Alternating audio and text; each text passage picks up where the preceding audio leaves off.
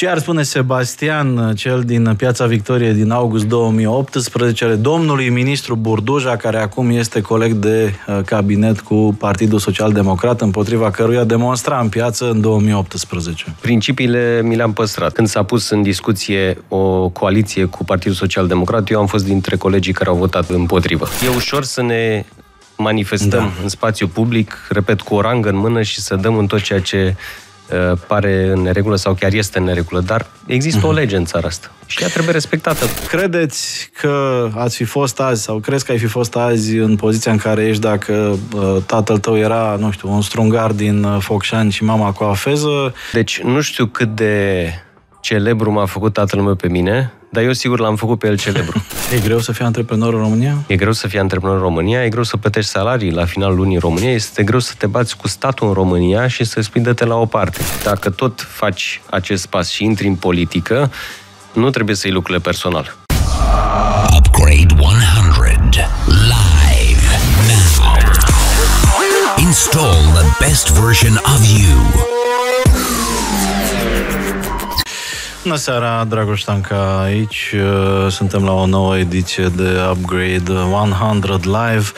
Astăzi o ediție specială, așa cum ați auzit din promourile derulate în social media și pe Radio Guerrilla. Noul ministru al cercetării, inovării și ce ne interesează pe noi mai mult, digitalizării, Sebastian Burduja, este invitatul nostru de astăzi. Bună seara!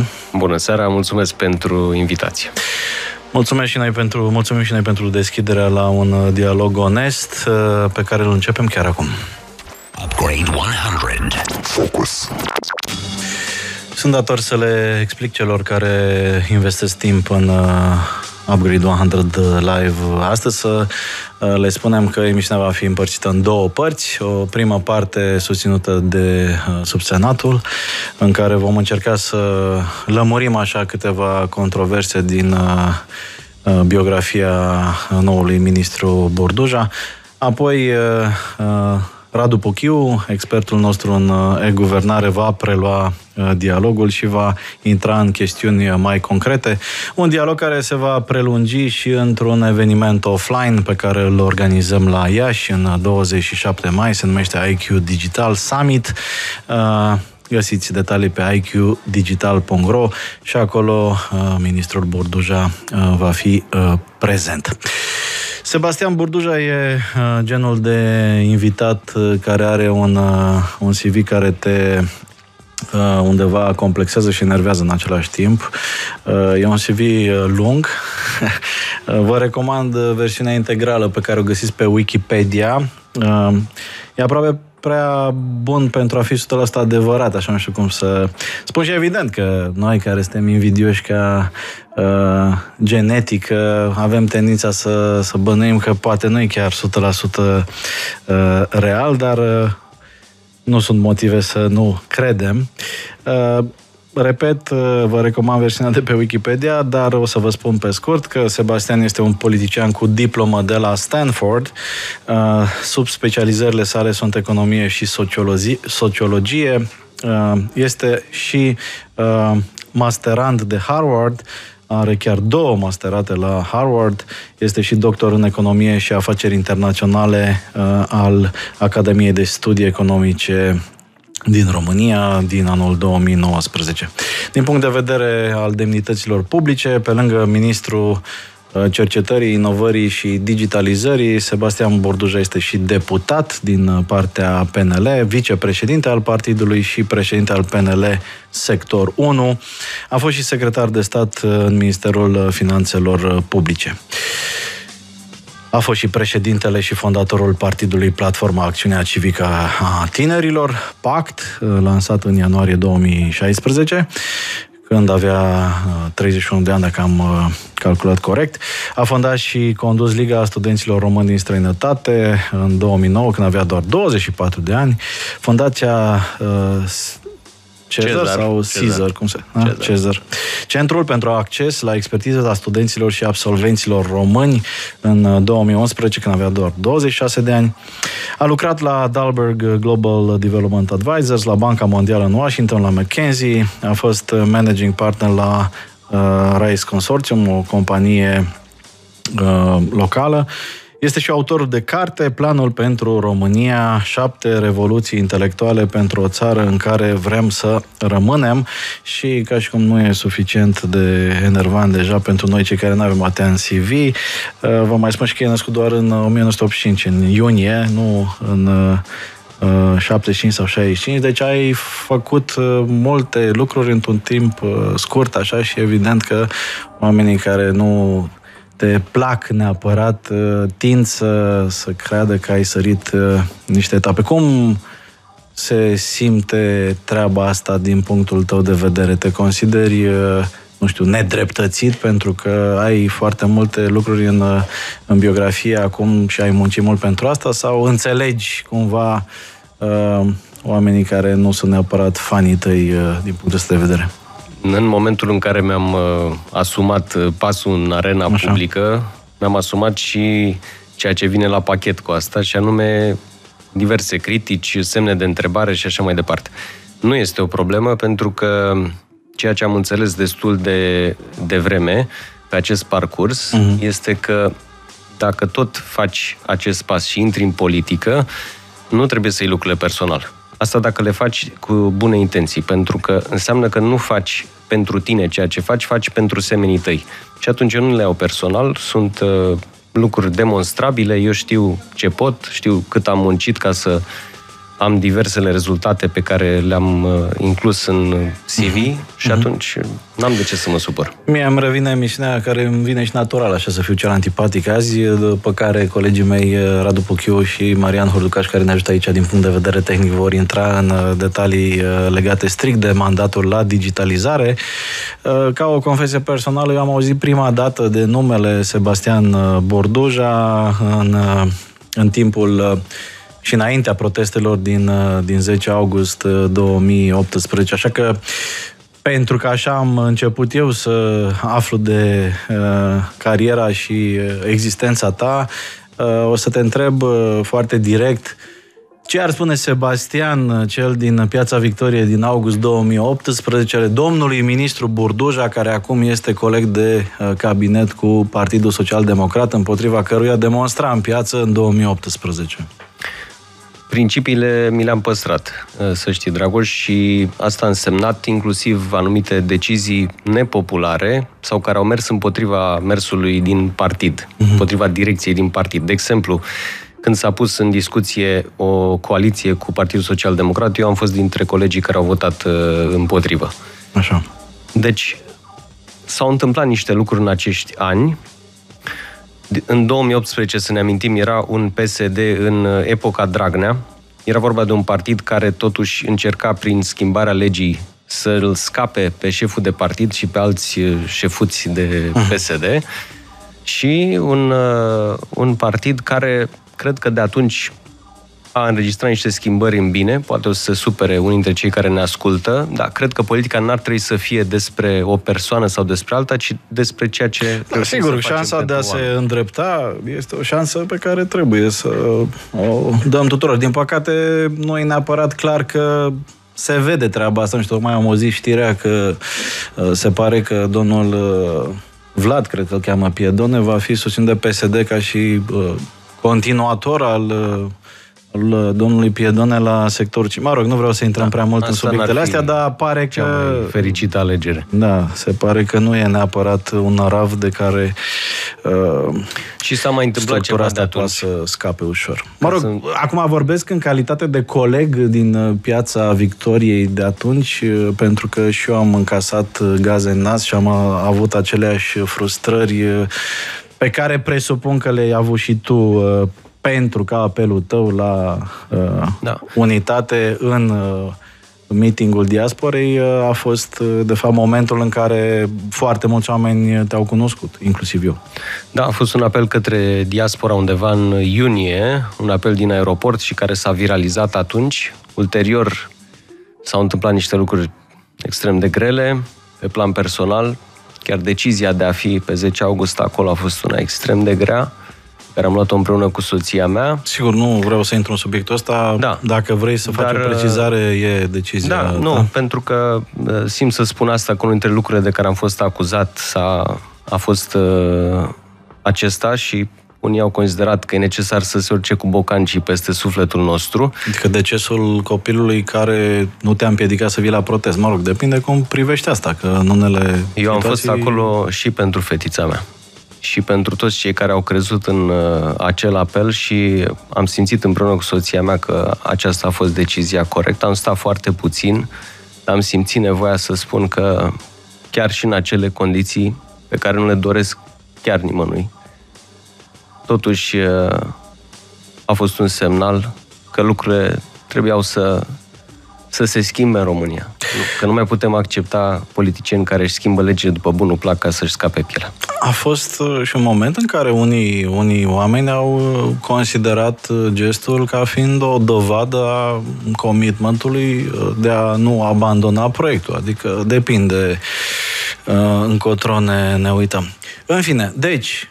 Ca să eliberăm aerul, să spunem așa, vis-a-vis de subiectul pro-anti-PSD, consider că în acest moment coaliția din care faci parte și pe care o susții destul de vizibil este cea mai bună opțiune pentru România și că PSD-ul de acum este foarte diferit de PSD-ul din 2018, împotriva căruia te-ai ridicat foarte vocal. Deci sunt doi factori. Unul, că au dispărut niște personaje care erau totuși toxice în PSD la vremea respectivă. Asta e realitatea.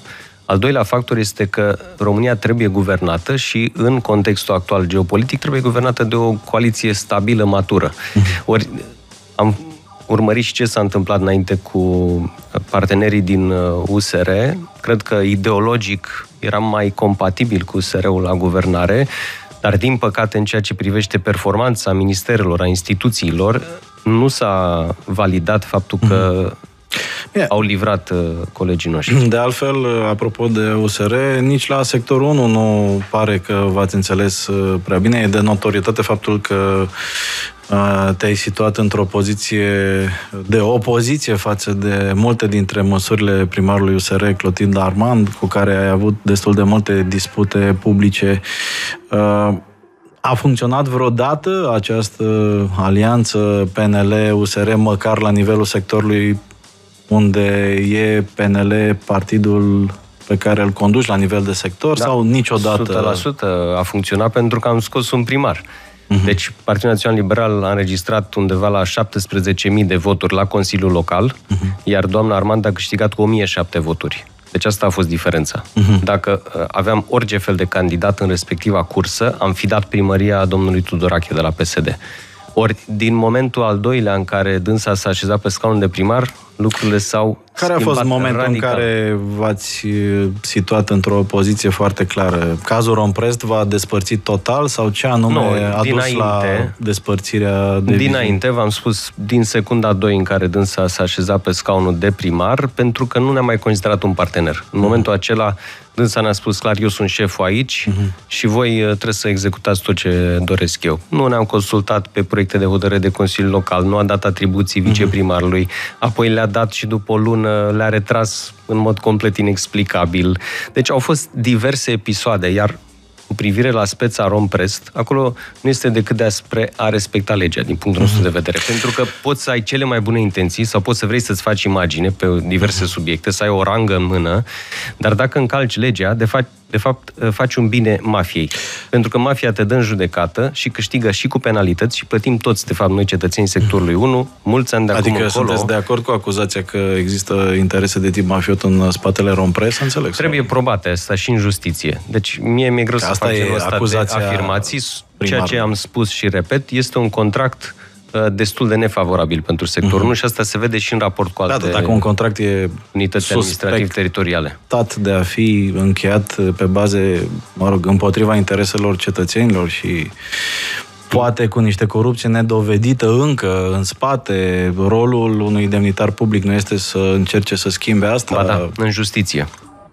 Un contract se reziliază în justiție și asta am spus, pentru asta i-am dat mandat. Ca să clarificăm și subiectul ăsta, pentru că, mă rog, pare că ați primit un soi de ștampilă de omul Romprest în scandalul respectiv.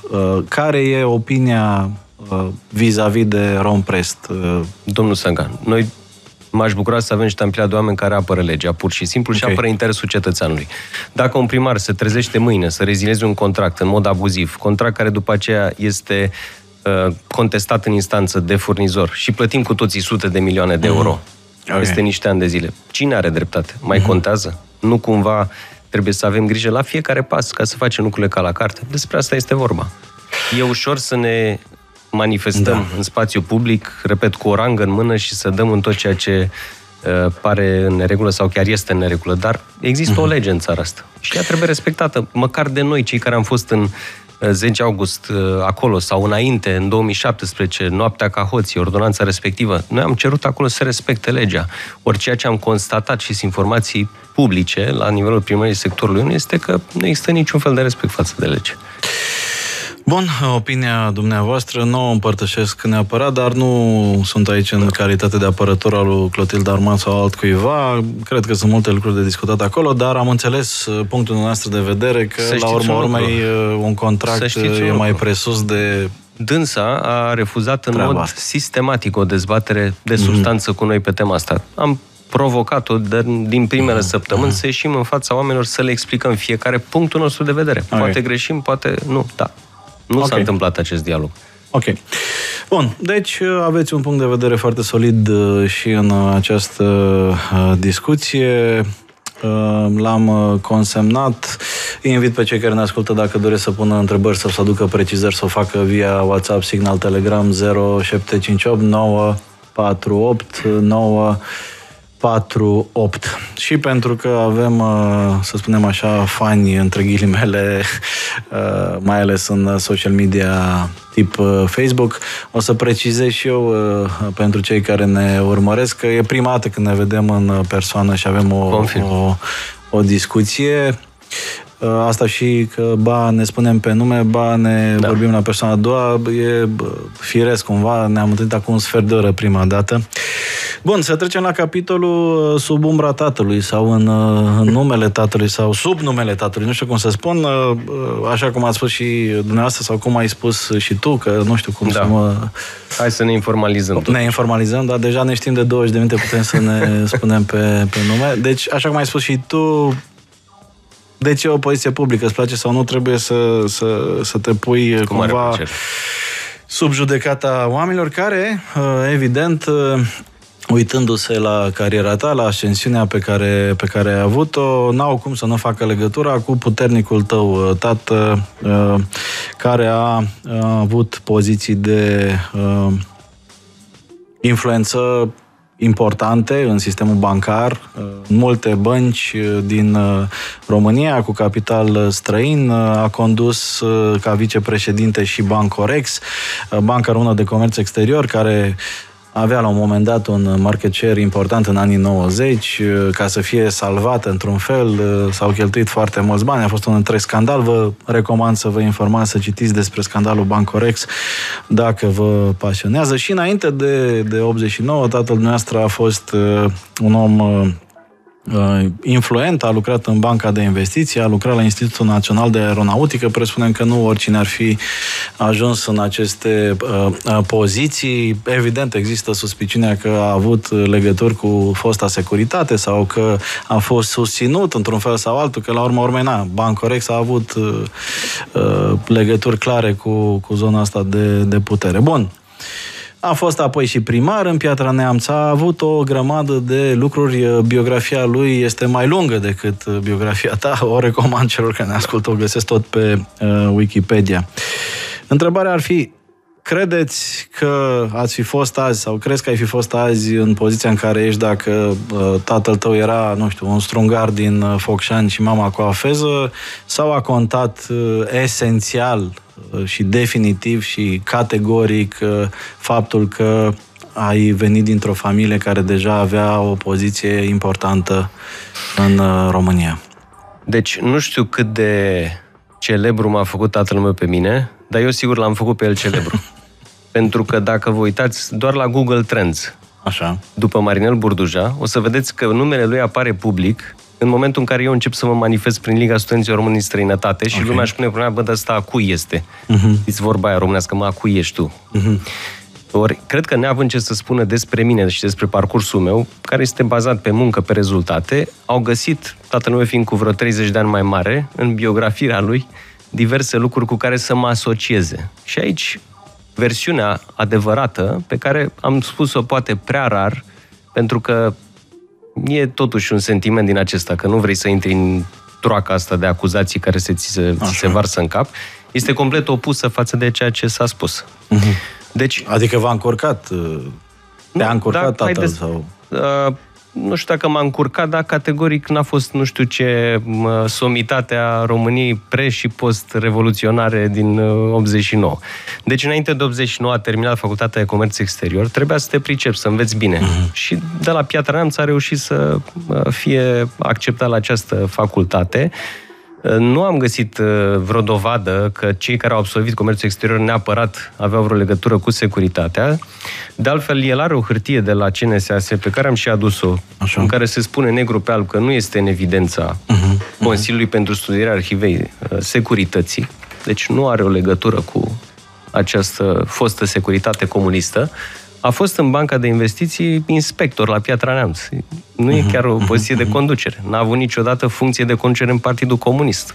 Okay. După mulți ani l-au acceptat ca membru, pentru că mama mea era fată de preot și au avut tot felul de obiecțiuni pe care le-au făcut cu privire la aceste origini nesănătoase. Da. După 90, într-adevăr, a avut șansa să deschidă o sucursală a BRC-ului pe vremea aceea și a fost promovat vicepreședinte pentru o perioadă de 2 ani, de președintele la acea vreme, domnul Temeșan. Okay. Ceea ce știu cei care au urmărit presa în vremea respectivă, și îmi pare rău că nu putem scoate în arhivă, nu știu, articole din Ziua sau din alte publicații, este că el s-a opus abuzurilor din BRC, ulterior Bancorex, drept pentru care a și fost eliminat de către președintele de la acea vreme. Între timp a murit, Dumnezeu să-l odihnească. Deci este unul dintre oamenii care nu au avut niciodată vreo cercetare penală, vreo anchetă, cel mai mic semn de întrebare asupra reputației, ceea ce a și permis să conducă niște bănci străine de prim rang. Presupun că singura treabă pe care nu cred că avem cum să o negăm este că ți-ai permis să studiezi în Statele Unite având niște bani de la să ne uităm familie, la asta. Nu? Adică sau a fost doar subvenționată prin bursă sau prin alte... Imediat ajung și acolo. Deci eu am plecat în Statele Unite în anul 2004. În 2004, tatăl meu lucrase vreo 8 ani de zile în multinaționale, deci în bănci extrem de mari, primele 3 bănci din România. Salariul lui pe hârtie, pe care a plătit taxe în anii respectivi, era între 500.000 și 1.000.000 de euro. Okay. Da? Deci era un om foarte mare. Bogat din activitatea în mediul privat, post 100%. 90, nu înainte de 90. Aș spune post 96 chiar. Deci eu știu situația familiei mele când el a fost alungat din BRC și nu era o situație bună. După Bancorex. Atunci a făcut banii. Oricine poate să ia salariul pe care îl avea anual și să vadă cât a avut, pentru că el a plătit taxe pe toți acești bani. Bun, tot în același ciclu și ca să răspund la întrebare, deci la Stanford familia mea a acoperit studiile de acolo. Cât costă? Pe vremea respectivă era în jur de $30.000 tuition-ul, la care se adăugau niște costuri de trai, probabil în jur de 10.000 la vremea respectivă. Deci înmulțiți cu 4 și vă dă o cifră pe care el o câștiga de mai multe ori într-un singur an. Pe baza rezultatelor de la Stanford, eu am primit bursă de studiu de merit la Harvard. Da? Din partea lui David Rubenstein, fondatorul Carlyle. Și încă o bursă de la una dintre promoțiile de la Harvard Business School. Probabil că e corect să menționăm și e un lucru verificabil că ați absolvit Harvard între primii 15% dintre cei din generația... Stanford în primii 5%. 5 sau 15%? Deci ei nu au... Stanford în primii 5%. Ei nu au sistemul ăsta cu summa cum laude. Nu l-au la Stanford, dar la Harvard aveți...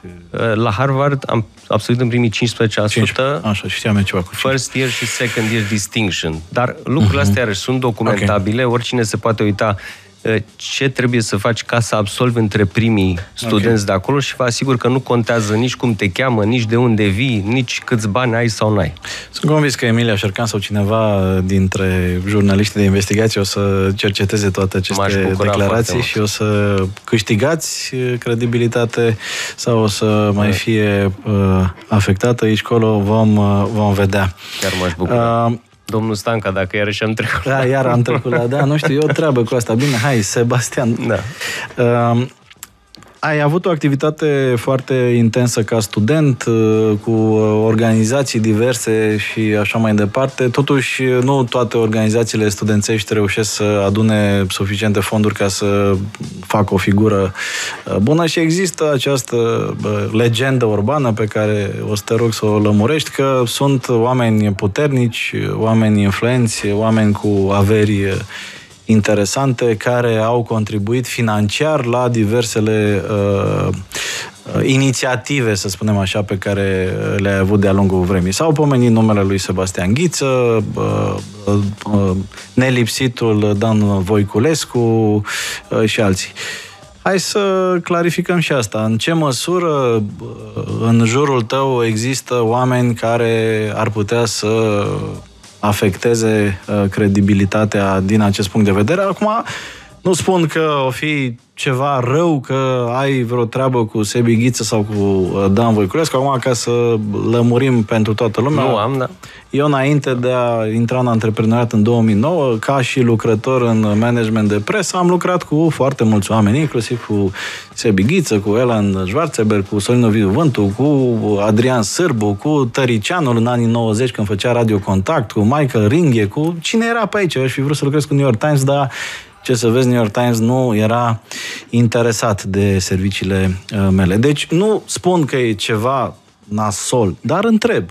Există oameni, să le spunem, dubioși în business-urile sau inițiativele pe care le ai, de care ai fi preferat să nu te apropii la vremea respectivă pentru că acum regret, sau dacă ai fi jurnalist, ce ai scrie de tine ca să dai rău așa?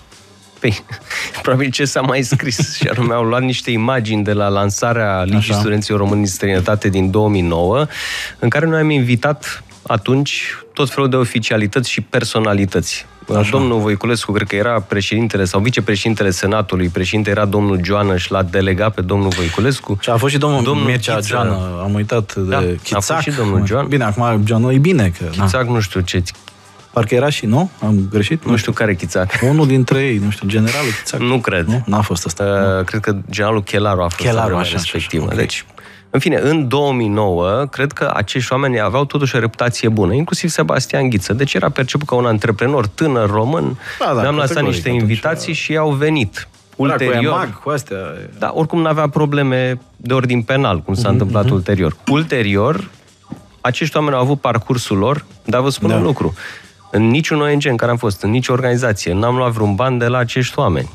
N-am luat nu știu ce fel de bani. Deci au fost anumite donații de la companii reputabile, în general multinaționale.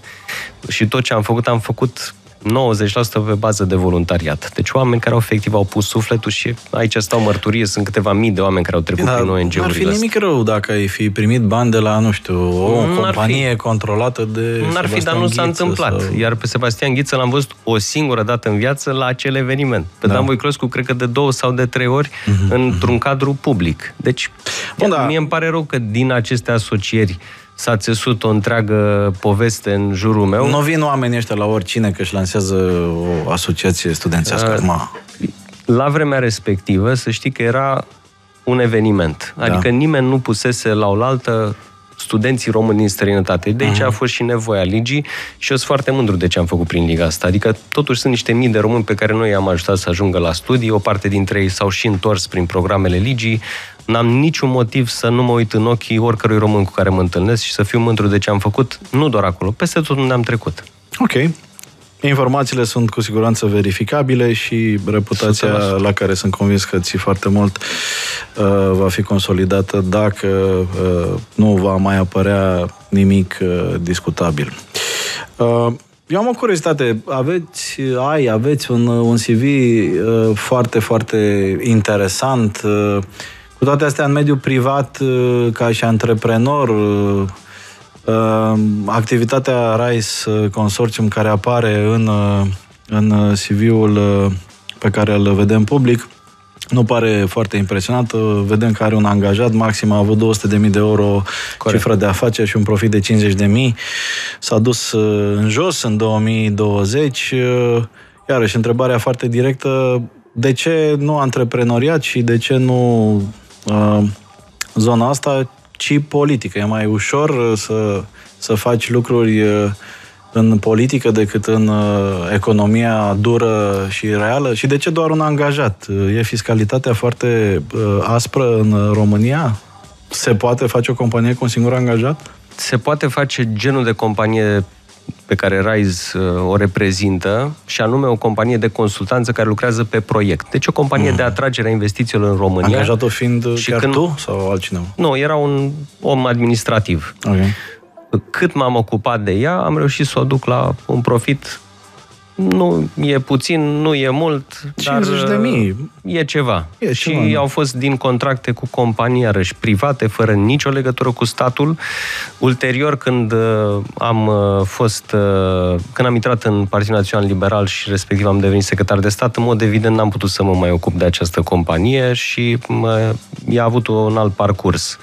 Dar e un proiect, iarăși, la care țin. Dar e important de spus un lucru. E greu să fii antreprenor în România? E greu să fii antreprenor în România, e greu să plătești salarii la finalul lunii în România, este greu să te bați cu statul în România și să-i spui dă-te la o parte. Este, categoric, și inclusiv a obține un ro, cum se spune, știți? A fost o întreagă poveste, nu? Ne trebuia acest ro, deci codul acela de TVA, pentru că interacționam cu firme străine pe care voiam să le aducem în România și am și reușit. O firmă americană importantă a venit în România și vreo câteva sute de români au de muncă de pe urma acelui efort și acelei firme. A fost un întreg interviu la ANAF, într-un birouaș, o să țin minte multă vreme. În orice caz, vreau să spun un lucru. Eu am venit în România și n-am făcut antreprenoriat, am făcut un partid nou și am încercat să candidez pe cont propriu la alegeri și am și făcut lucrul ăsta. A fost cel mai bun rezultat atunci pentru un independent, acasă, la Neamț, după 20 de ani.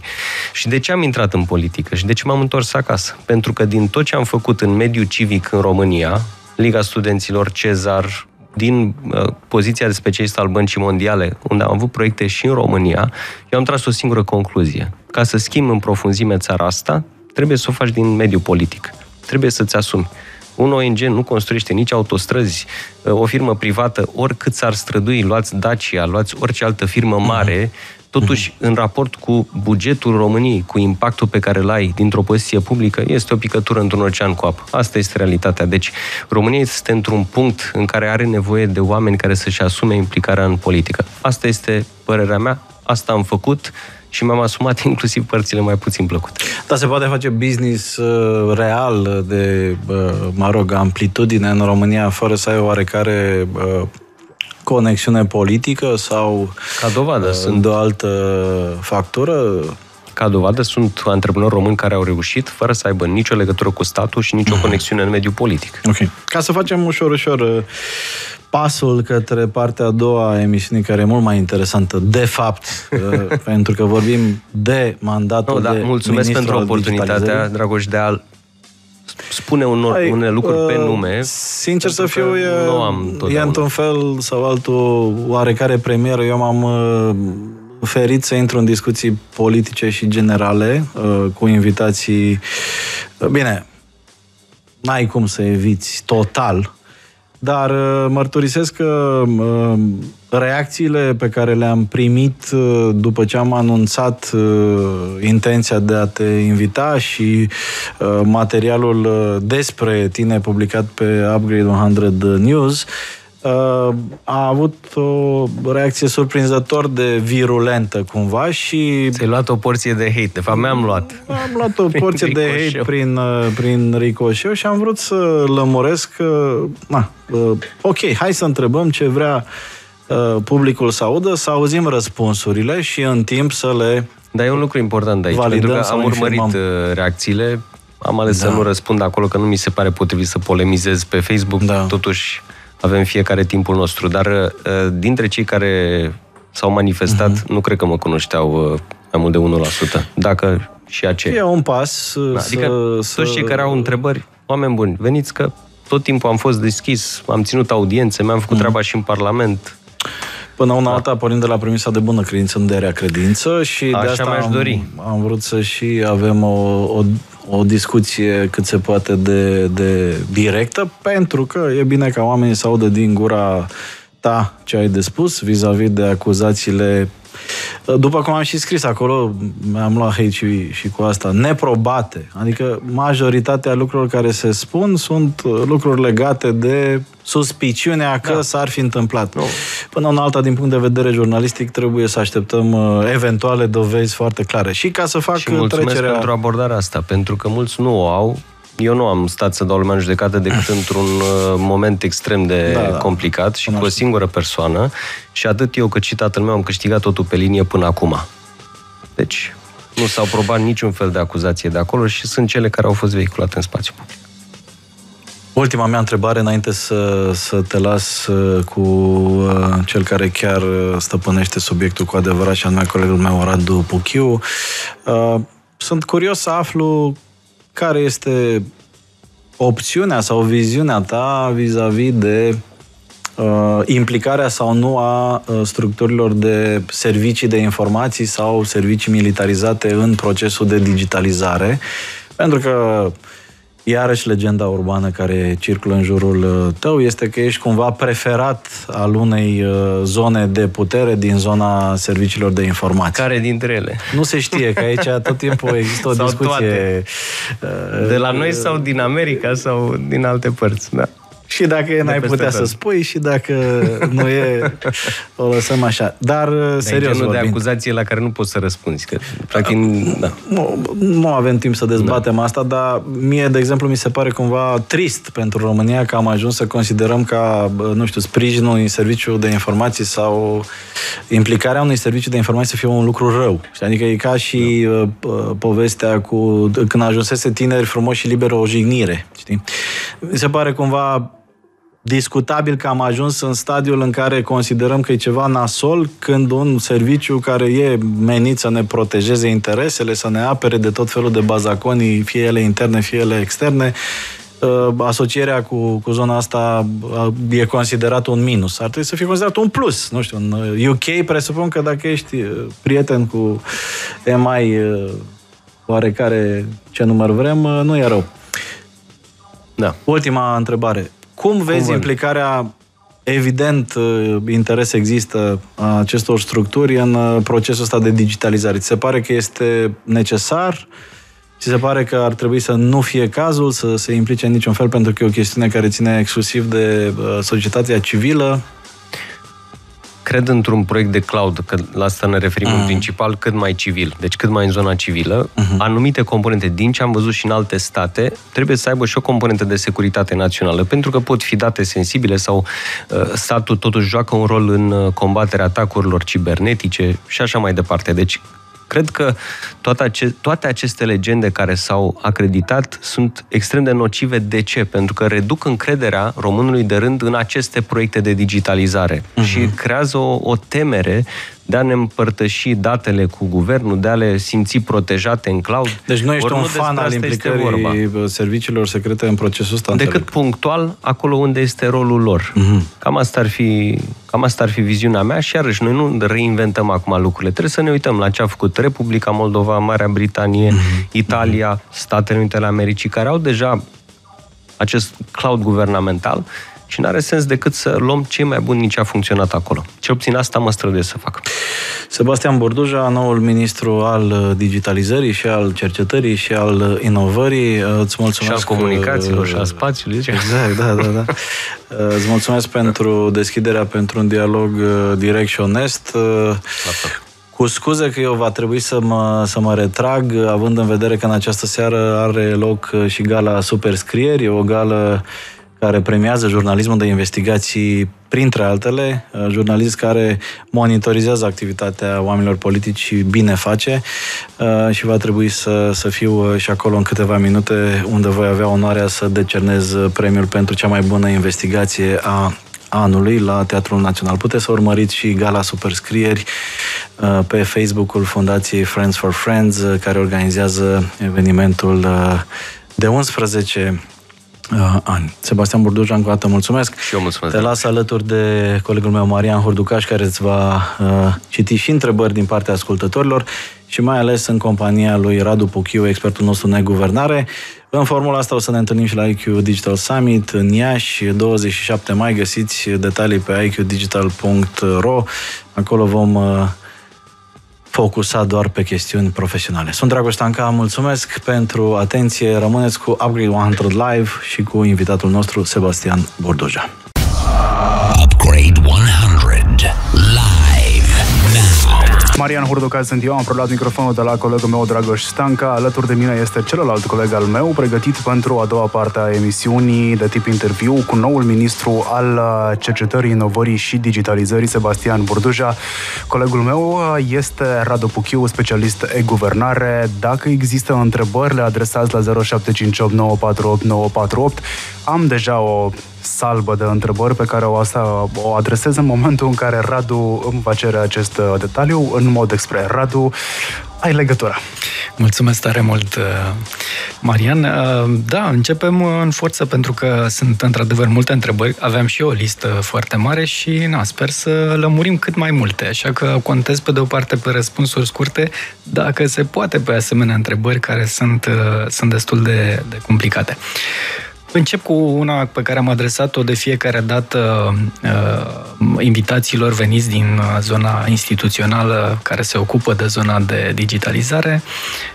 Mai exact, cine conduce digitalizarea? Vedem o pleiadă de instituții, avem minister, avem autoritate, avem CEO guvernamental, încă, cel puțin legal, avem nenumărați consilieri pe teme de digitalizare. Cine conduce? Asta este una dintre probleme și poate una dintre cauzele neîmplinirilor din toți acești ani este că este un spațiu fragmentat care s-a schimbat destul de mult, însă aici eu văd rolul ministerului pe care vremelnic îl conduc ca principalul promotor în fața prim-ministrului și a publicului larg al unei idei simple, și anume România trebuie să sufere o transformare digitală, o revoluție digitală. Și asta trebuie să plece de la cel mai înalt nivel al statului român. Este un mesaj care trebuie promovat. Și înseamnă nu doar o viață mai ușoară pentru români, mai puține drumuri printre instituții, scăpăm de birocrație, salvăm copaci. Și astea sunt importante. Dar în același timp, pentru mine, și aici poate este politologul din mine, înseamnă creșterea gradului de încredere pe care românii l-au în statul lor. Pentru că un calculator nu ia șpagă, un calculator nu face diverse combinații, un calculator nu se abate de la un set de criterii definite sau de la un set de proceduri. Este un mecanism de transparență, de meritocrație, până la urmă, de modernizare. Bun, deci cumva plasăm prim-ministrul la conducerea acestui efort, ceea ce e bine. La masa guvernului unde stau, este clar că responsabil este Ministerul Cercetării, Inovării și Digitalizării. Uh-huh. Și aici se aplică vechiul dicton. Știți cum e? O înfrângere are un singur tată, o victorie are 1000. Înțeles. Ai avut un scurt răgaz pentru a-ți da seama de contextul de la minister. Cred că e pe genul aruncat în apă, luptă, da. Direct. Da. Care ar fi viziunea cu care ai vii? Nouă. Sau nouă, poate? Care e viziunea? Dar, știi, ca la pitch-urile alea de business. În 15 secunde. România viitorului. Eu sunt economist. Asta înseamnă că mă uit la ceea ce generează creștere economică. Și nu poți să separi partea de digitalizare, cercetare, inovare și comunicații de ideea de a crește productivitatea fiecăruia dintre noi. Ele sunt motoare economice. De la Paul Romer încoace știm foarte clar că o țară nu se poate dezvolta pe termen lung decât dacă reușește să genereze inovare endogenă, deci la ea acasă, capacități proprii de inovare. Ori nu poți să separi lucrul ăsta nici de cercetare, nici de partea de digitalizare. Mulți au criticat ministerul ăsta, că este făcut din diverse piese de puzzle, că toată lumea s-a jucat cu el de la un guvern la altul, parțial e adevărat. Dar în același timp, cred că cei care l-au gândit așa cum l-au gândit azi, au avut ceva în minte și sunt sinergii, urăsc cuvântul, dar sunt sinergii între toate aceste domenii. Mulțumesc! Deci salt în viitor, salt în dezvoltare. Sună fain. Acum, știind sau trecut fiind prin experiența asta, chiar dacă la alt nivel, știu că odată venit ministrul în funcție este inundat de... îi se deschid tot soiul de lucruri, știți, e greaua moștenire pe care v-a lăsat-o fostul ministru. Cum sună greaua moștenire lăsată de... hai să zic ultimul ministru, ca să nu mergem mult în timp. Că Marcel Boloș a făcut realmente un efort supraomenesc în aceste 3 luni, cred că a fost ministru, și în ultima perioadă, cu siguranță că a fost nevoit să se concentreze mult mai mult pe interimatul de la Ministerul Investițiilor și Proiectelor Europene, unde sunt probleme foarte grave și foarte urgente. Cred că a reușit să pună ordine în organizarea internă și cu o săptămână înainte să preiau mandatul, a trecut guvernul o reorganizare a acestui minister și nu... s-au clarificat anumite mecanisme și e importantă și asta, deși nu se vede, pentru că fără să-ți faci ordine în casă nu poți să livrezi nimic pentru oameni. De asemenea, a deblocat mai multe procese. De exemplu, pe PNRR s-au făcut unele progrese, inclusiv pe cloud. S-a finalizat o analiză de opțiuni, celebră analiză, undeva la sfârșit de martie și, practic, a avansat. Cred că instabilitatea la nivelul acestui minister, vorbim de 5-6 miniștri în decurs de 6 luni, inclusiv interimate, nu a putut genera totuși un moral ridicat al oamenilor din minister, o continuitate a politicilor, o înțelegere rapidă și eficientă a problemelor. Bun, da, aici am eu curiozitate personală. Avem la nivel declarativ, digitalizarea este una dintre prioritățile guvernului, regăsită în Planul Național de Redresare și Reziliență cu o componentă importantă financiară. Da, corect.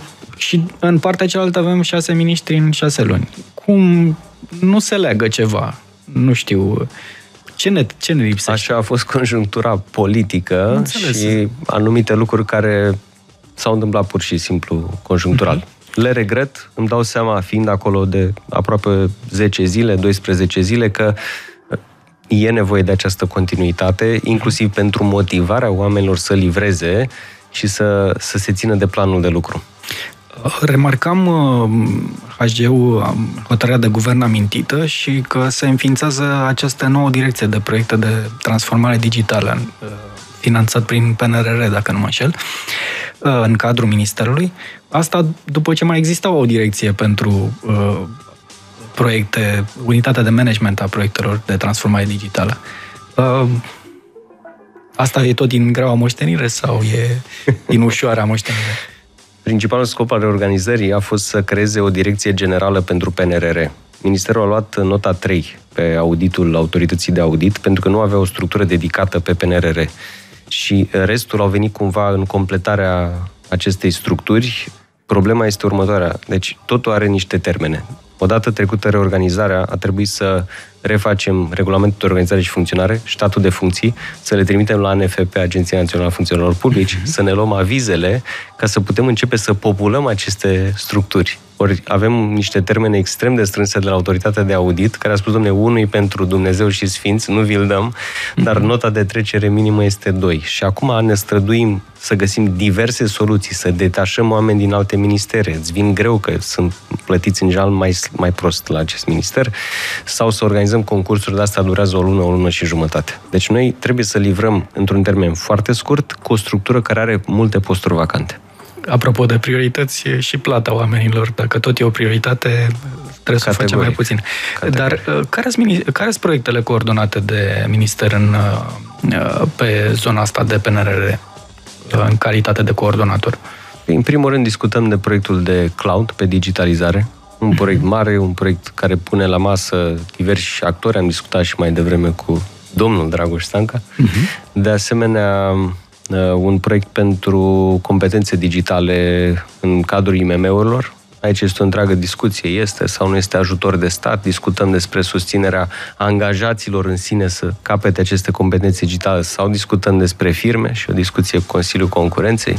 Deci, iarăși, nimic nu e simplu. E un proiect foarte frumos pe regândirea bibliotecilor publice, bibliotecilor județene ca hub-uri în care oamenii să vină și să se să-și dezvolte astfel de competențe? Și pentru proiectele astea s-au semnat contracte de finanțare cu instituțiile care le implementează sau încă nu? Deocamdată nu. Este una dintre prioritățile de rang 0 pe care le avem în acest moment. Și ce ar trebui să se întâmple? Păi, această direcție generală PNR trebuie operaționalizată. În spatele fiecărui contract de finanțare sunt o serie de proceduri pe care Ministerul Investițiilor, Comisia Europeană, ni le cer. Nu putem pur și simplu să semnăm un contract de finanțare, deși pe anumite lucruri deja știm, lucrurile sunt clare. Vă dau un singur exemplu. Task Force IT.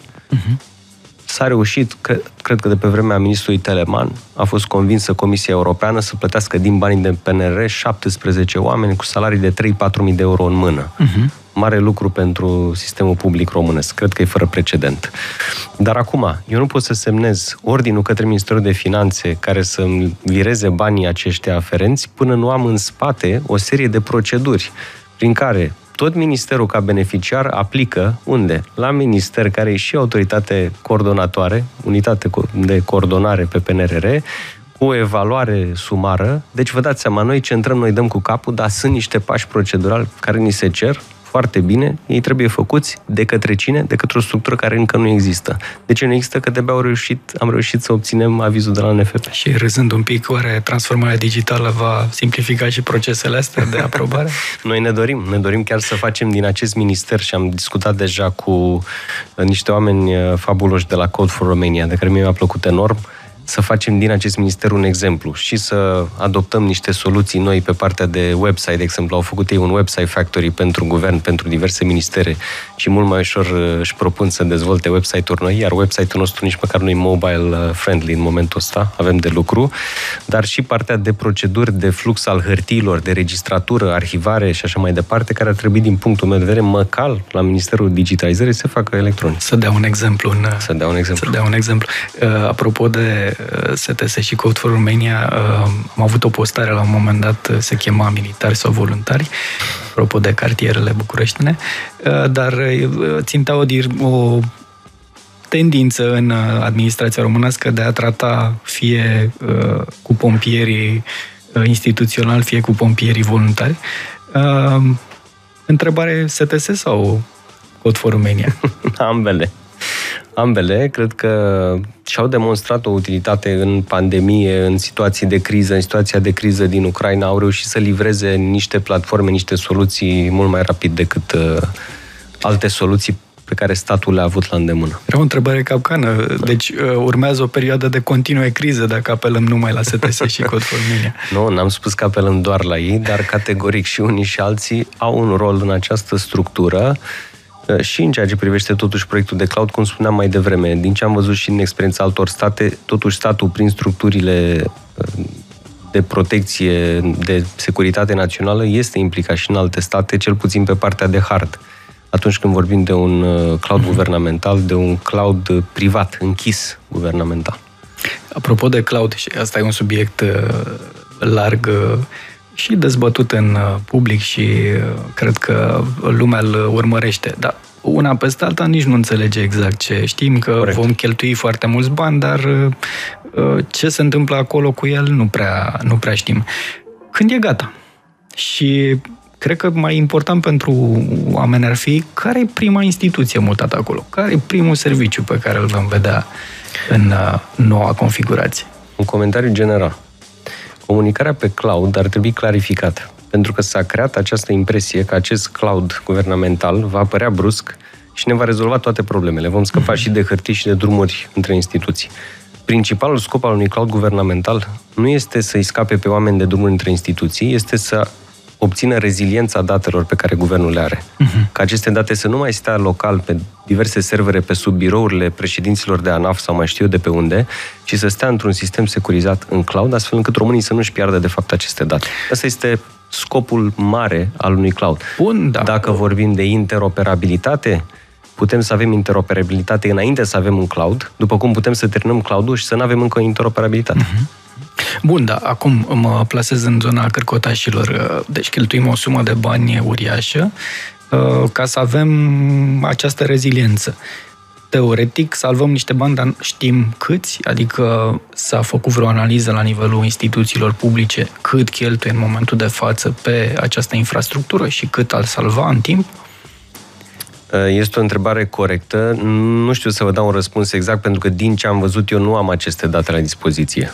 Deci analiza de opțiuni care s-a făcut merge mult pe nevoia de date pe care instituțiile publice o au în momentul acesta și avem o întreagă discuție apropo de dimensionarea acestui cloud. Deci pot să înțeleg că există 4 centre de date, în caz că se întâmplă ceva cu unul, cu al doilea, cu al treilea, ai o rezervă, îl ai și pe al patrulea, dar încă trebuie să fiu convins de ce dimensionăm într-un anumit fel acest cloud.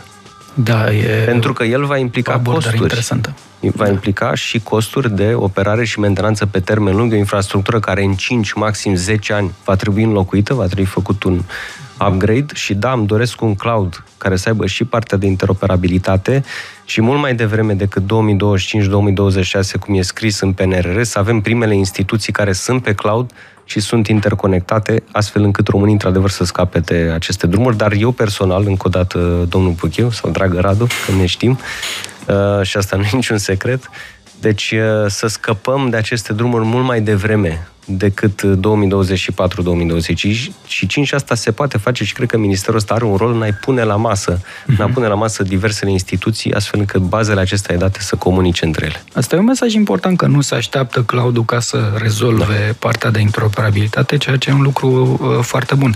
Pe de altă parte, mă uit la țintele din PNRR și mai ales cele legate de cloud.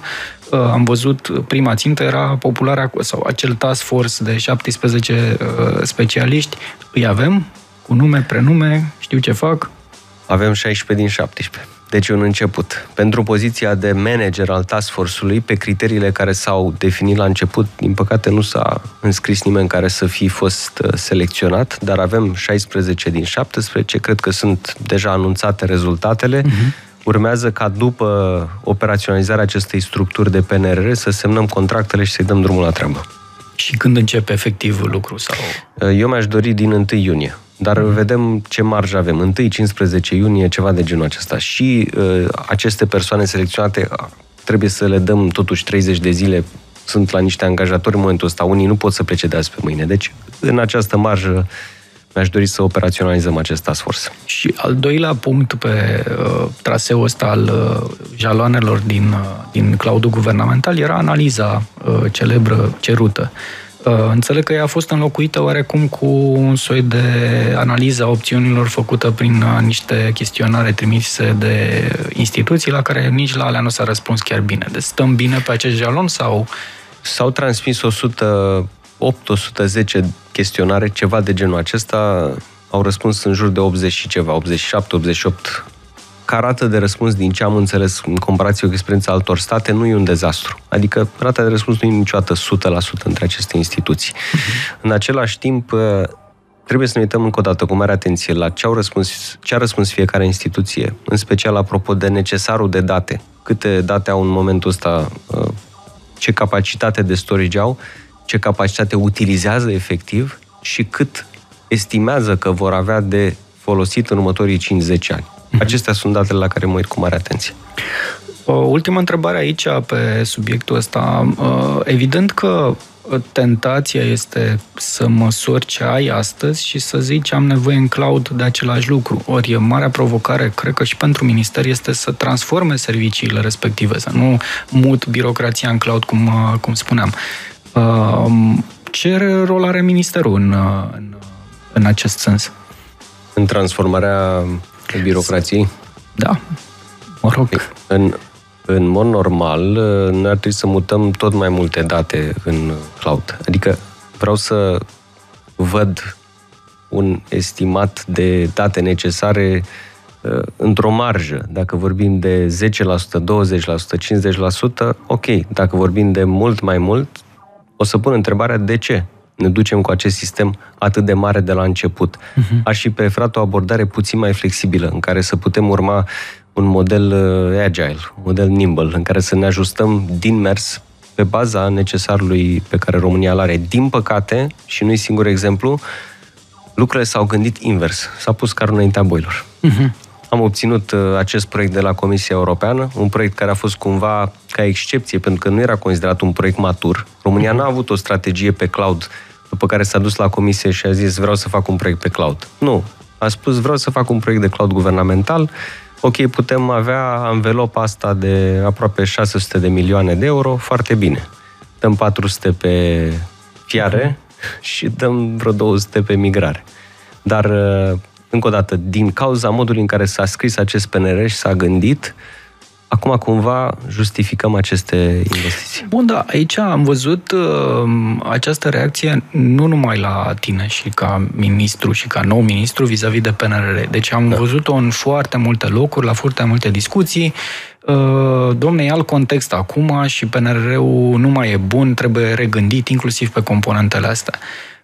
Unde am văzut și controversa cu domnul Ghinea pe social media. Ce facem? O luăm de la capăt? Renegociem PNRR-ul? Sau mergem înainte așa cum e? Care e? N-avem o cale de mijloc niciodată? Eu am dat un exemplu foarte concret. Analiza de opțiuni pe cloud trebuia terminată pe 30 martie. Da. În baza ei trebuie lansată o procedură de achiziții publice de valoare mare, 400 milioane de euro, care trebuia semnată, deci atribuit contractul, până la 30 iunie. Nu cred că există în lumea asta o țară care să atribuie un asemenea contract, o țară democratică, într-o procedură competitivă, cu posibile contestații, cu termene legale care trebuie respectate și care să o atribuie în 3 luni de zile. Deci, tot ce am spus a fost următorul lucru. Cei care au scris în modul ăsta PNRR-ul, cu aceste ținte în timp, trebuie să dea o explicație. Pentru că ele, fizic, nu se pot face așa cum sunt scrise ele. Și acum suntem într-un dialog cu Comisia Europeană, astfel încât să vedem cum putem să ne apropiem de atingerea acelei a doua ținte și să convingem Comisia că facem tot ceea ce se omenește posibil să avansăm. Bun, dar aici mă fac și eu avocatul, să zic, părții care invocă aceste, adică care a pus aceste termene, că noi nu trebuie să așteptăm termenul ca să facem lucrurile respective, adică nu ne oprea nimeni acum un an și ceva când știam că PNRR-ul este scris, trimis la comisie, să începem să lucrăm la aceste lucruri. Adică nu trebuia să am un jal. Termenul este până la. Nu însemna că respectiva analiză nu putea să fie terminată anul trecut în septembrie, dau un exemplu. Nu scrie nicăieri. Corect. Deci aici ține și de organizarea noastră și de a prevedea niște lucruri. Ține, vă reamintesc că partidul în care face parte domnul Ghinea totuși a fost la guvernare până spre finalul anului trecut. Adică, iarăși, dacă nu s-au pornit aceste procese, vor trebui să dea niște explicații, respect enorm pe domnul Teleman. Eu știu, cred că a fost un ministru bun și nu cred că a depins de el chestiunea asta. Dar tot ceea ce am spus, nu poți să faci un caiet de sarcini decât în baza analizei de opțiuni. Analiza de opțiune trebuia finalizată pe 30 martie. Nu a fost. Nu înțeleg de ce. Care este logica de a pune aceste deadline-uri foarte strânse la început, pe lucrurile strategice, pe lucrurile de proiectare, după care deadline-uri foarte largi, foarte lungi și relaxate în ceea ce privește migrarea și numărul de instituții pe care le urci în cloud. Pe de-o parte este de înțeles pentru că efortul mare este acolo, într-adevăr, pe migrare. Și pe migrare și pe construcție în sine. Deci, acum nu fac eu analiza PNRR-ului. Da. Dar strict din perspectiva asta și strict din perspectivă cetățean, este foarte puțin important că a fost X ministru sau Y ministru. Corect. Ei stând în fața unei lucru, X s-a trimis la comisie, comisia a zis că e bine, acum nu mai e bine, că nu... Și asta am văzut-o încă din primele zile de... Ori mesajele sunt, cel puțin pe zona asta de digitalizare, destul de... nu dau o liniște, ca să zic doar atât. Trebuie să fim conștienți de provocările pe care le avem. Asta este una dintre provocări și nu știu, fac o paralelă cu proiectele de infrastructură. Deci în 30 de ani de zile, de câte ori s-a grăbit proiectarea, studiul de fezabilitate și proiectul tehnic, de atâtea ori a ieșit foarte prost. Pentru că atunci când ai intrat în implementare, în execuție, în teren, ți-ai dat seama că de fapt lucrul a fost prost gândit, în grabă, și a trebuit să te întorci la etapa de proiectare și să pierzi un timp foarte îndelungat. Nu e cu mult diferit la proiectele de IT. De fapt, chiar trebuie să faci SF, PT și pe reglementările aplicabile proiectelor de infrastructură hard. Profit de momentul ăsta dintre... Poate avem întrebări din public pe tema asta, Marian? siguranță avem și o să citesc cel puțin una dintre ele, una destul de hard. Într-o acțiune de imagine de acum câteva zile a afirmat domnul ministru că Industry 4.0 este un subiect favorit al dânsului. Adrian Dima, cofondator al unui startup care a fost și în IQ Digital sezonul 1, m-ar ajuta să înțeleg, spune el, în ce constă competența dânsului în Industry 4.0, în condițiile în care România are relativ puțini profesioniști aproape de acest subiect. E o întrebare care mi s-a mai pus, domne, ce vă recomandă pentru acest portofoliu? Bun, pe partea de cercetare am văzut un sistem din America, l-am văzut și pe partea de inovare, ceea ce înseamnă Silicon Valley. Pe partea de economie, expertiză, am avut munca de la Banca Mondială. Încă o dată, din punctul meu de vedere, nu trebuie ca ministrul sănătății să fie neapărat medic sau ministrul agriculturii să fie neapărat fermier. Uitați-vă și în alte state europene. Ursula von der Leyen nu este... cred că e medic, de fapt, la bază.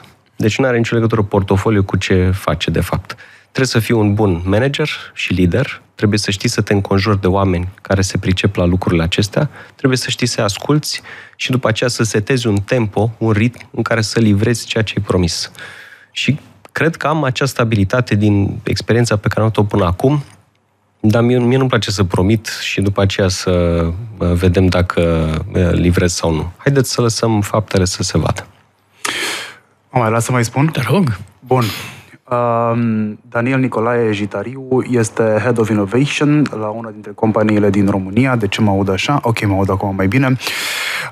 Două întrebări văd că sunt aici. O să o adresez pe prima dintre ele. Când va exista o strategie pentru digitalizarea în educație? Da, e o întrebare foarte... corectă. Țineți-o minte. Da. 2. Când vom avea cloud public cu datele cetățenilor pentru înregistrările cu diferite instituții publice? Pardon, în integrările cu diferite instituții publice. Cred că se cere o dată concretă aici, pentru că s-a tot vorbit pe subiectul ăsta în ultimii aproape 2 ani. Deci, o strategie pentru digitalizarea educației este necesară și aici... trebuie o cooperare între noi și Ministerul Educației. Sunt proiecte întârziate, vorbim de catalogul digital și așa mai departe. Nu pot să vă dau un răspuns în momentul ăsta când va exista această strategie. Atâta timp cât lucrurile depind de ministerul pe care îl reprezint, repet, după ce întărim capacitatea administrativă, după ce livrăm termenele absolut urgente din PNRR, este un subiect important și avem bani și în PNRR care țin de alte ministere. Și de Ministerul Educației, și de Ministerul Justiției, și de Ministerul Sănătății, o grămadă de bani, cred că aproape jumătate de miliard de euro care ține de zona de e-health și așa mai departe. Dar ce poate face acest minister și asta pot să-mi asum este să nagi, să bată la cap restul actorilor instituționali la toate nivelurile, astfel încât să prioritizeze acest subiect al digitalizării și proiectele legate de asta. Și da, sunt de acord cu domnul Jitariu, ca să poți să faci proiecte, prima dată trebuie să ai o strategie bine pusă la punct. Legat de cloud-ul public pentru datele cetățenilor, bun, un cloud public înseamnă că el este deschis tuturor, da? Nu înseamnă că nu poți să urci datele cetățenilor într-un cloud privat, într-un cloud guvernamental. Modelul pe care noi îl gândim în această ordonanță și care este perfect compatibil cu recomandările Băncii Mondiale și a tuturor experților din alte țări care au implementat cloud-ul este cel al unui cloud hibrid. Un cloud care să interconecteze, de fapt, cloud guvernamental privat, deci închis, cu cloud-uri publice făcute de actori privați, de companii private. Și ne dorim chiar să atragem și mesajul nostru către diversi furnizori, posibili furnizori investitori, a fost să vină și cu cloud-uri publice în România, cu centre de date bine echipate, astfel încât să le putem integra cu cloud-ul guvernamental. În realitate, pentru un cloud guvernamental privat să concureze în piața liberă cu un cloud public făcut de o companie privată mare, este imposibil, pentru că o companie privată are niște economii de scară cu care statul pur și simplu nu se poate bate niciodată. Și atunci, un anumit tip de date trebuie să stea în cloud-ul guvernamental privat, cu gestiunea pe cele 3 niveluri, în principal STS când vorbim de partea de infrastructură și platformă care ține infrastructură, respectiv ADR când vorbim de partea de software as a service și partea de platformă care ține de software as a service. Cam așa le-am văzut noi. Dar, în același timp, eu mi-aș dori să încurajăm, repet, investiții private în care să fie deschise datelor, care nu trebuie obligatoriu să fie într-un cloud guvernamental închis. Tocmai am mai primit o întrebare care nu are legătură cu educația, dar are legătură cu un alt sistem și este cel sanitar. Cristina Trif întreabă pe WhatsApp la 0758948948 următorul lucru legat de... Cristina îmi scrie și îmi sare întrebarea. Bun, ok. Legat de strategia de digitalizare a sistemului sanitar, există un termen sau detalii? Sunt termene din PNR, nu sunt termene de 2023-2024. Problema mare este să pornim aceste proiecte și aici inițiatorul nu poate să fie decât Ministerul Sănătății. Asta este realitatea. Noi, repet, ne vom juca acest rol de pusher, de factor care împinge subiectul, mă voi duce personal la toate aceste ministere, voi cere întâlniri, voi cere status update-uri în limita mandatului meu, dar noi nu putem, ca Ministerul al Cercetării, Inovării și Digitalizării, să facem procedurile care țin de un alt minister. Deci Ministerul Sănătății trebuie să scoată în procedurile de achiziție publică, trebuie să-și organizeze toate lucrurile care țin de birocrația internă și de procedurile respective. Asta noi nu putem să o facem pentru alții. Nici nu avem capacitate, nici nu avem mandat să facem lucrul ăsta. Cristina mai prelungește întrebarea și spune că Plus UiPath, care ar putea fi folosit și nu numai în sistemul sanitar, ci și în alte proiecte. Corect. De altfel, aici o să fac eu o paranteză, acest UiPath, o să-i spun acest, pentru că de aproape 2 ani de zile de când există ministerul, există o temă recurentă în care se pot integra terțe servicii, software-uri sau automatizări. Dacă vreți să dezvoltați pe întrebarea aceasta. În PNRR există o investiție care chiar așa se numește Robotic Process Automation, RPA, care a survenit tocmai în urma unor discuții, nu că vorbim de un singur provider, dar categoric la nivel mondial cea mai respectată firmă este o firmă românească și ăsta e un lucru de mare mândrie.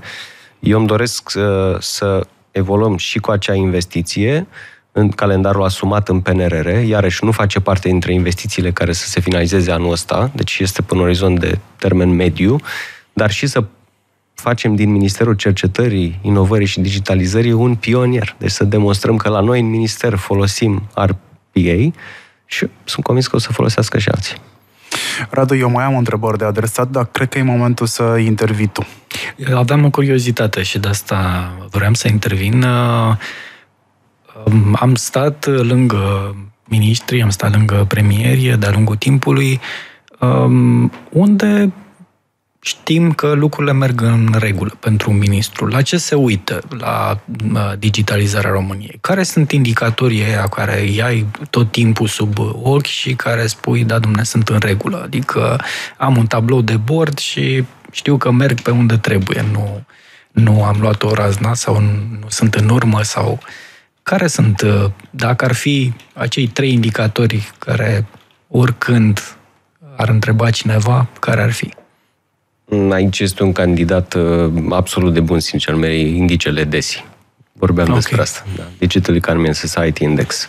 Unde suntem codașii Europei, per total, la anumite categorii stăm puțin mai bine, de exemplu viteza conexiunilor, la altele stăm foarte prost, cum ar fi serviciile publice, chiar suntem dead last acolo, pe ultimul loc. La altele, competențe digitale, de asemenea, stăm foarte prost. Deci cred că toate aceste... E foarte bine gândit acest index. Și eu m-aș uita la dimensiunile lui, pe capital uman, deci competențe, pe partea de conexiuni, pe partea de infrastructură, pe partea de servicii publice, guvernamentale, digitalizate, și aș urmări ca pe parcursul acestui mandat să facem într-adevăr acel salt. Păi, am aici și o propunere și o nuanță. Asta se întâmplă o singură dată pe an. Corect. Și atunci presa preia subiectul, România este ultima în clasamentul digitalizării, 3 zile și după care nu mai auzim de el până următorul an. Inclusiv din partea ministerului sau guvernului pe ansamblu, că nu toate țin de minister. Și aici era și o propunere și o întrebare. Putem să găsim o formă colaborativă de a-l urmări permanent?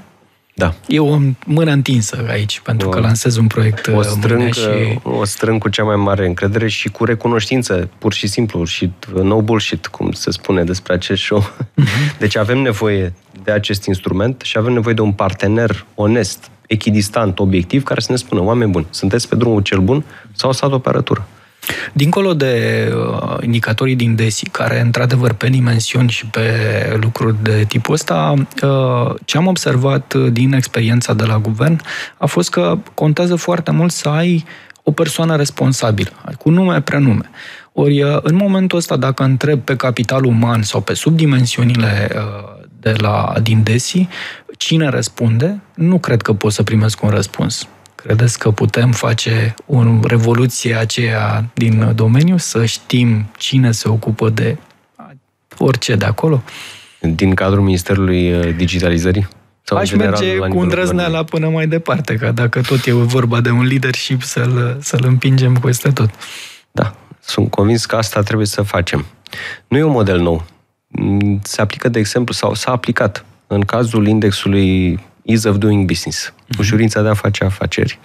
Și acest index dezvoltat, de exemplu, Georgia, știu că și-a propus, din momentul Revoluției Portocalii de acolo, să avanseze în acest index. Și într-un termen foarte rapid, sigur, cu alte metode, poate cu o democrație mai fragilă, a reușit să progreseze. Și sunt un firm believer, nu știu, un adept absolut convins că trebuie să gestionăm lucrurile pe baza cifrelor, pe baza indicatorilor și să ne ținem mai mult voi pe noi, responsabili, să avansăm pe aceste dimensiuni. Asta e o veste foarte bună, dar dincolo de ea, unde o să fim la anul? Anul ăsta nu spun, că știu unde o să fim.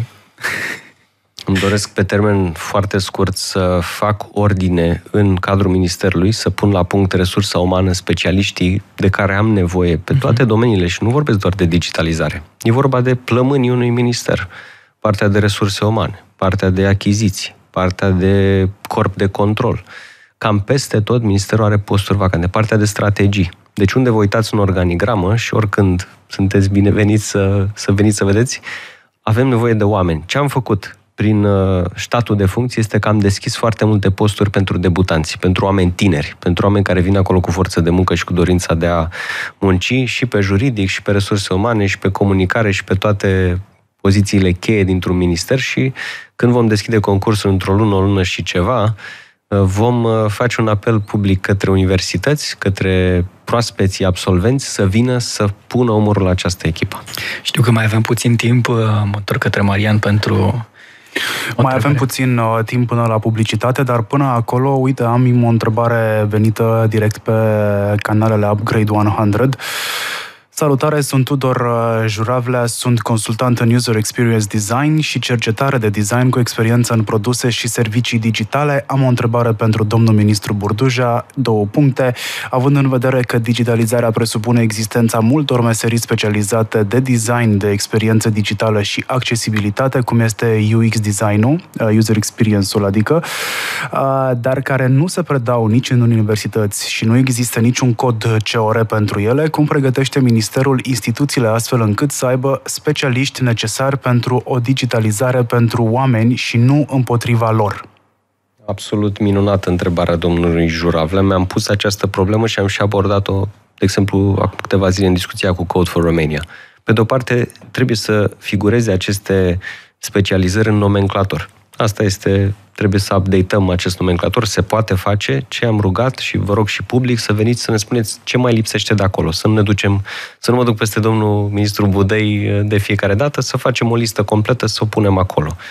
Apoi, noi trebuie să găsim o variantă, dincolo de aceste soluții ad hoc cu task force-uri plătite bine, prin care specialiștii în IT, angajați la stat, să poți să-i plătești foarte bine. Pe grila actuală nu ai cum, efectiv, să concurezi cu mediul privat.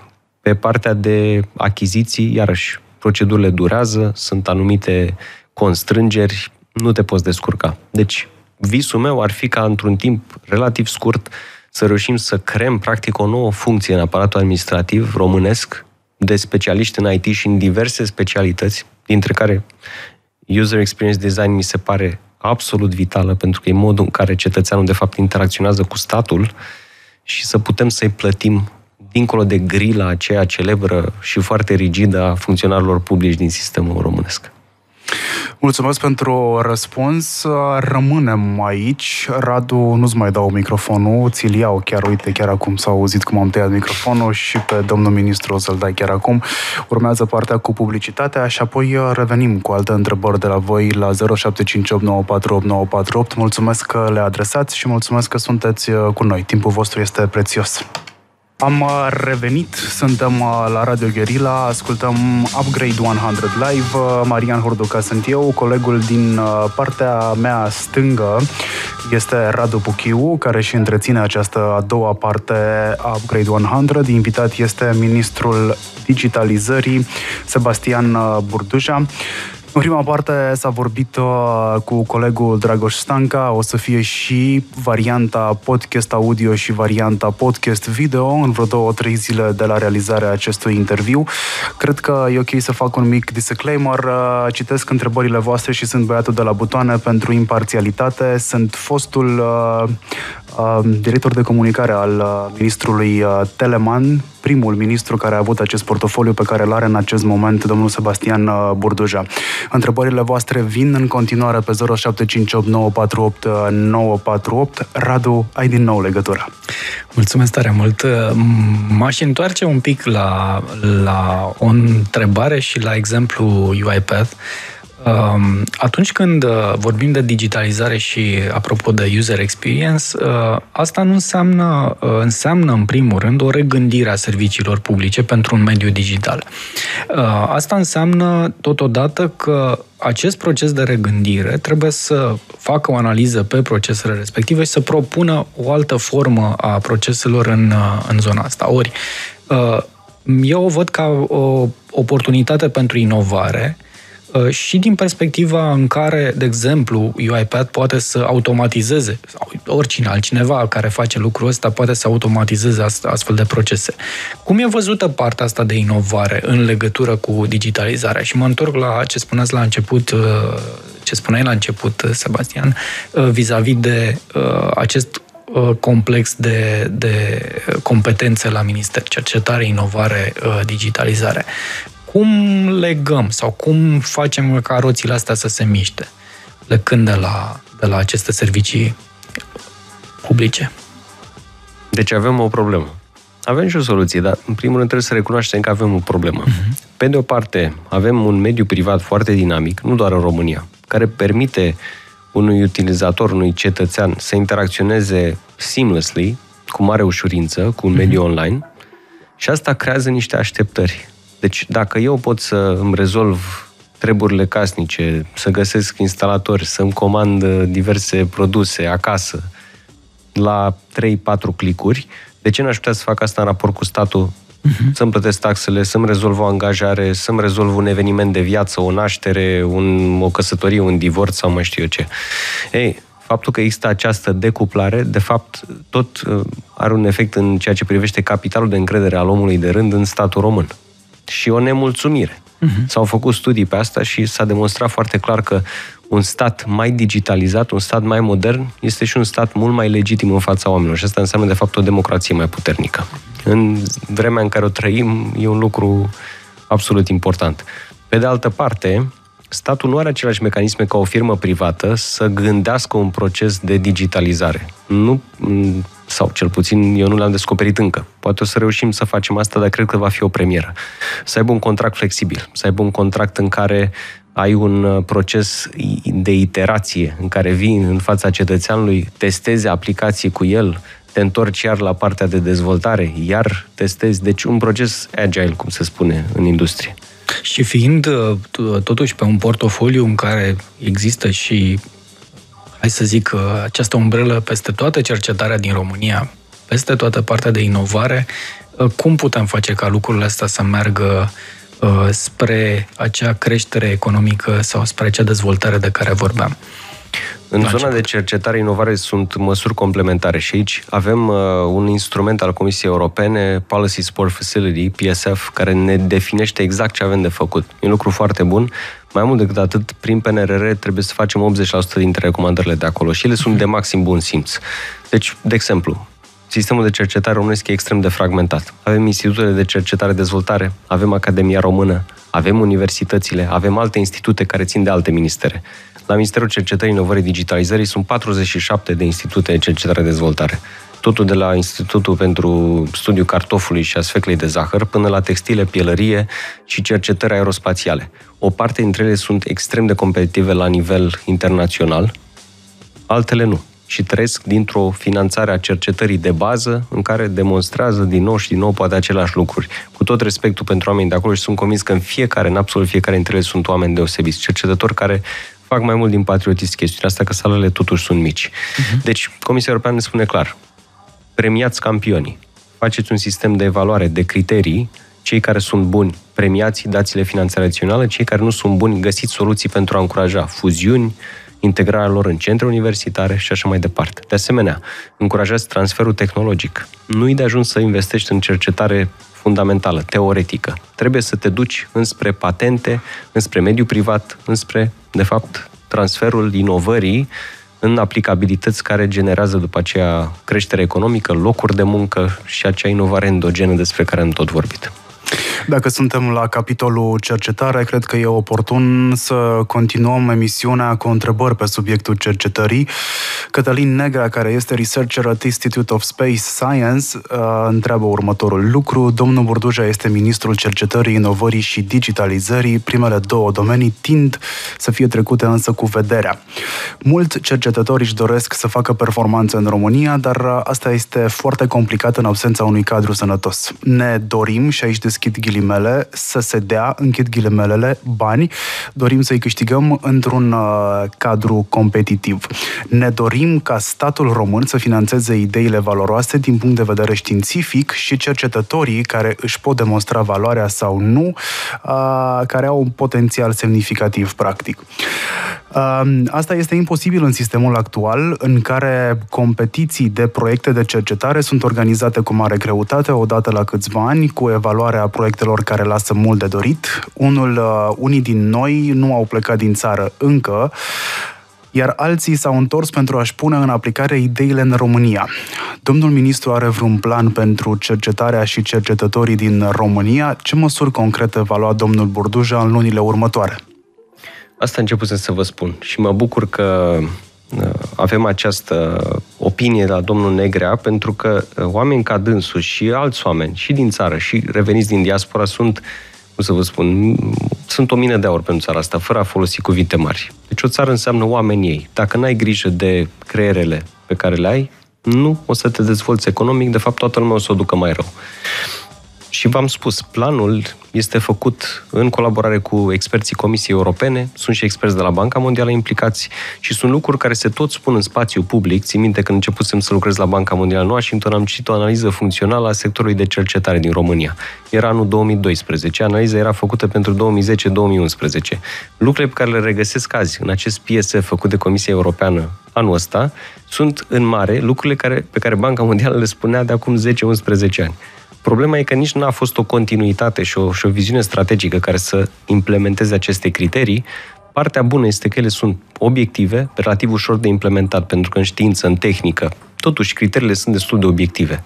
Ai articole indexate bine, ISI, ai patente, ai transfer tehnologic, ai finanțat startup-uri care au avut succes. Lucrurile astea sunt cuantificabile, sunt obiective. Și atunci putem destul de ușor să ajungem la o evaluare și o clasificare a institutelor de cercetare și la o încurajare a cercetării prin aceste rezultate și la o păstrare a resursei umane valoroase în sistem. Radu, mai pot o întrebare? E pe același subiect, de la Andreea Dobriță. Care este propunerea practică pentru reorganizarea sistemului de cercetare? Cum veți atrage specialiști din străinătate în cercetare? Cum considerați că ar trebui schimbate criteriile de acordare a gradelor științifice/academice? Wow. Aici avem câteva ținte în PNRR care ne ajută. Pe partea de legislație avem până la finalul anului acesta de promovat și adoptat și promulgat un proiect legislativ care vizează încurajarea unei fragmentări mai mici, unei consolidări a sistemului de cercetare. Înseamnă să încurajezi fuziunea între institute, parteneriate cu mediul privat și așa mai departe. E o țintă bine definită în PNR și iarăși bine gândită de data aceasta. Ea trebuie adoptată, pusă în aplicare. Pentru specialiști din străinătate, iarăși, sunt bani în PNRR, destul de mulți, prin care ei sunt încurajați să revină și să facă parteneriate cu institutele din România. Și asta trebuie să încurajăm. Și la nivel personal, eu să mă implic și pe partea, prin contactele pe care le-am acumulat, prin experiența în America, prin facultățile pe care le-am absolvit, să atragem cât mai multe minți luminate și să le redirecționăm spre România. Dar vă mai spun un lucru. Discutam acum niște ani de zile cu un român absolut genial, Sergiu Pașca, de la Stanford, un român care, când a fost recrutat de Stanford, i s-a dat laboratorul lui. Cel mai mare specialist al lumii în autism, Sergiu Pașca. Țineți minte numele, că s-ar putea să ia Nobel într-o zi. L-am întrebat: dragă Sergiu, dacă aș fi Dumnezeu, ți-aș putea da ceva să vin în România, ce ar trebui să se întâmple ca să revin în România? Și mi-a zis: n-ai avea ce să-mi dai. Pentru că el este în Silicon Valley, într-un ecosistem pur și simplu, în care are atâtea legături cu cercetarea de vârf la nivel mondial, acolo, fizic, nu doar prin intermediul tehnologiei, încât nu poți să convingi un asemenea om să se întoarcă în țară. Deci trebuie să fim ponderați totuși în așteptări, să ne uităm la ce putem concret livra ca țară și nivelul la care putem să fim. Mai am una, că tot vin și zic eu că după asta putem trece la concluzii liniștiți, pentru că ne apropiem și de momentul în care ne strânge publicitatea la ușă și următoarea emisiune a lui Dana Maria, Piticul Dejun. Pentru domnul Sebastian Burduja, întrebare: 1% măcar de 1% în cercetare pentru INCDCP-uri, o să și traduceți cu ocazia asta, poate cuprinde pe viitor? Mulțumește domnul inginer Cornel Iliescu. În acest moment, România are cea mai mică alocare bugetară pentru domeniul cercetării din Uniunea Europeană. Nu suntem doar pe ultimul loc, suntem la o distanță enormă de următoarele locuri. Dacă vă dați seama, suntem de undeva la de 12 ori mai slabi decât media Uniunii Europene. Deci cheltuim de 12 ori mai puțin decât media. Prin programul de guvernare, noi exact asta ne-am asumat. Deci această coaliție și-a asumat ca până în 2024, etapizat în fiecare an, să ajungă la 1%, la 1% din PIB fonduri publice, la care se adaugă ceea ce sectorul privat cheltuie pe R&D.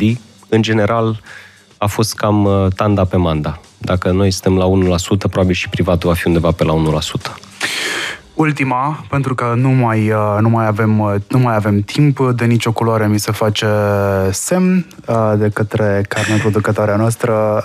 Să vedem și eu ecranul tău cu multele întrebări și spun doar atât. Mă bucur pe de o parte că n-am reușit să răspundem la toate, pentru că avem ocazia, cum spunea și Dragoș, să ne vedem la Iași și sper să preluăm cât mai multe din întrebările venite, iată.